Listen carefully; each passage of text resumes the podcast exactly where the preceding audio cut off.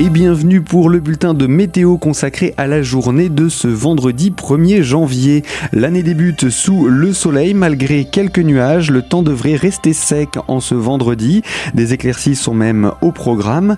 Le mercure quant à lui ne décolle pas, moins 2 à plus 2 degrés à l'aube, les maximales sont même en baisse affichant 3 à 7 degrés.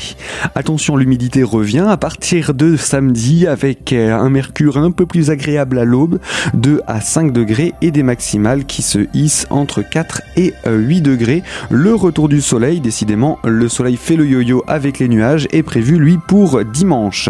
Toute l'information météo est de toute façon à retrouver sur notre site internet radiocristal.org.